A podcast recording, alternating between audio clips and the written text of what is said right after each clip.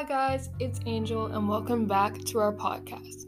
Last week, I mentioned how I want to change up these episodes each week and show you different ways of presenting my topics.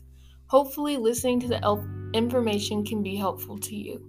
I also mentioned in last week's podcast the topic of a butterfly's habitat, and I even went a bit into detail of how climate change affects these insects.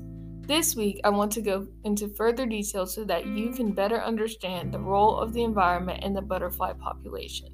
I will even go into detail about the migratory methods of how the climate is affecting that. More specifically, I want to talk about monarch butterflies instead of generalizing the butterfly species. The whole point of the project is to focus on monarch butterflies, so that is the plan. In the first few weeks, I wanted to give you a general idea before diving right into the species at hand. So, from now on, our focus will be on monarch butterflies. The links to all the information I found for this podcast is listed below, and maybe it can be a help to you if you want to learn more. Again, welcome to our Climate Change versus Monarch Butterfly podcast, and I hope you enjoy. There are many reasons why monarchs are vulnerable to climate change. One reason would be that these creatures rely on environmental cues. When the temperature changes, this triggers reproduction, hibernation, migration, and other forms. Because monarchs are highly sensitive to climate change or any type of weather change, this can cause an imbalance in a monarch's routine. Another reason is their dependence on milkweed. Milkweed for monarch butterflies is a host plant. The supply of milkweed is decreasing, which now causes a problem for the species. One thing I forgot to mention in the last few podcasts are milkweed are really essential for the habitat of a bu- monarch butterfly and just butterflies in general, but specifically this species. For this project, I originally decided to use milkweed, but because of the season and just the low supply again at your local stores, I will actually be using a butterfly bush. And I wanted to mention that because that will change the dynamic of how many butterflies appear in the backyard because they are more likely to appear to the milkweed. And I don't really know as much about the butterfly bush, but this just proves in itself that because there's a low supply at the stores, it has to do something with that climate change because they obviously need the milkweed. And for them not to have it, especially when they did back in March and not to have it now, there's obviously some type of correlation between those two things. So, as I said, the supply of milkweed is decreasing, which now causes problems for the species. Many people think that cold weather is the main hazard to monarch butterflies. Other extreme weather conditions like severe storms and drought play another important role. Extreme hot weather temperatures are included into this factor as well. There are some ways you can conserve the monarchs due to climate change. Methods include restoring milkweed species, extending the habitat of both milkweed and nectar sources. As stated last week, building your own butterfly garden or habitat at home. Again, like I said, that's the point of the project to start to restore that population, and hopefully, with this butterfly bush, we can start to restore the population and create our own butterfly garden. The public as a whole can also use the method of planting a backyard habitat. Here are some things to take note of.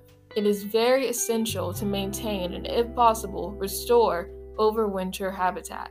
Now, you probably don't know what overwintering means, but that's what I'm going to explain in a moment. Some of these terms that I say in the podcast, I hope you understand them, and if you don't, I will do my best to explain them and break them down in a way so that you can understand what I'm talking about. So, overwintering is the process where some organisms will either wait or choose to pass through the winter. Reducing the use of herbicides and pesticides are an important thing to note, as mentioned in the last podcast. As we continue our journey learning about the butterfly species, I want to continue the conversation of climate change and what we can do about it. Here's a fun fact of the day. Actually, it's a sad fact. The North American monarch butterfly population has declined 95% in the last 20 years. 95%. That is a lot of butterflies. 95% is a big number, and if we don't make a change, who knows if the butterfly population will be around? Climate change is affecting all animals, and I think it's important to help at least one species.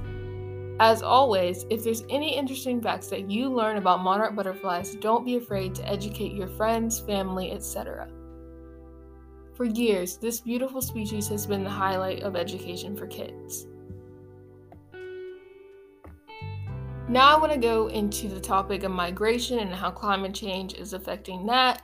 And hopefully, I'll be able to bring this all full circle so you can kind of get an idea of the whole message and the point. So, this is an article I found, and it is by the Environmental Defense Fund. An article by the Environmental Defense Fund found some interesting information about migration and monarch butterflies. Biologists have been tracking migration all the way back in March, which makes sense because, like I said, milkweed was more you were more likely to get milkweed back in March is when they were migrating. So that kind of makes sense and it correlates back. Biologists have been tracking migration all the way back in March. The annual migration began north of Mexico to the Texas and Oklahoma area. Biologists believe that each year a new generation of butterflies repeats the same path. How do they know where to go, you may ask? Well, the temperature plays a huge role in their migratory path. The temperature tells the butterflies when they need to travel, also known as a biological trigger. Now you can see the dilemma with the weather being so unpredictable in the last few years. In recent years, south migration from Canada has been delayed as far as six weeks. This is all due to the warmer temperatures. Many monarchs die on their trip down south. We talked about a lot of information, so let's recap for a moment.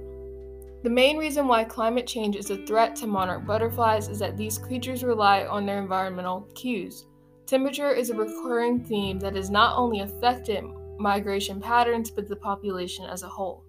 The low supply of milkweed and other plants play a large factor into the elements and effects of climate change.